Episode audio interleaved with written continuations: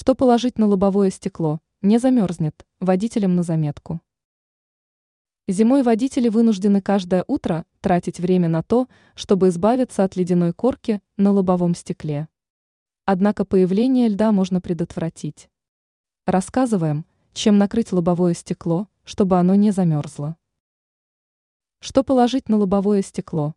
Можно использовать тканевый автомобильный экран, брезент, одеяло, покрывало, большое полотенце.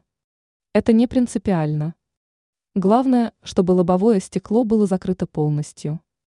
Не забудьте прижать ткань дворниками и защемить края дверьми, чтобы ветром не сдуло. Также предотвратить появление льда на лобовом стекле помогает регулярная обработка антидождем. Применять средства желательно каждые 2-3 дня. Ранее мы рассказывали, что нужно сделать спустя 30 минут после мойки автомобиля зимой.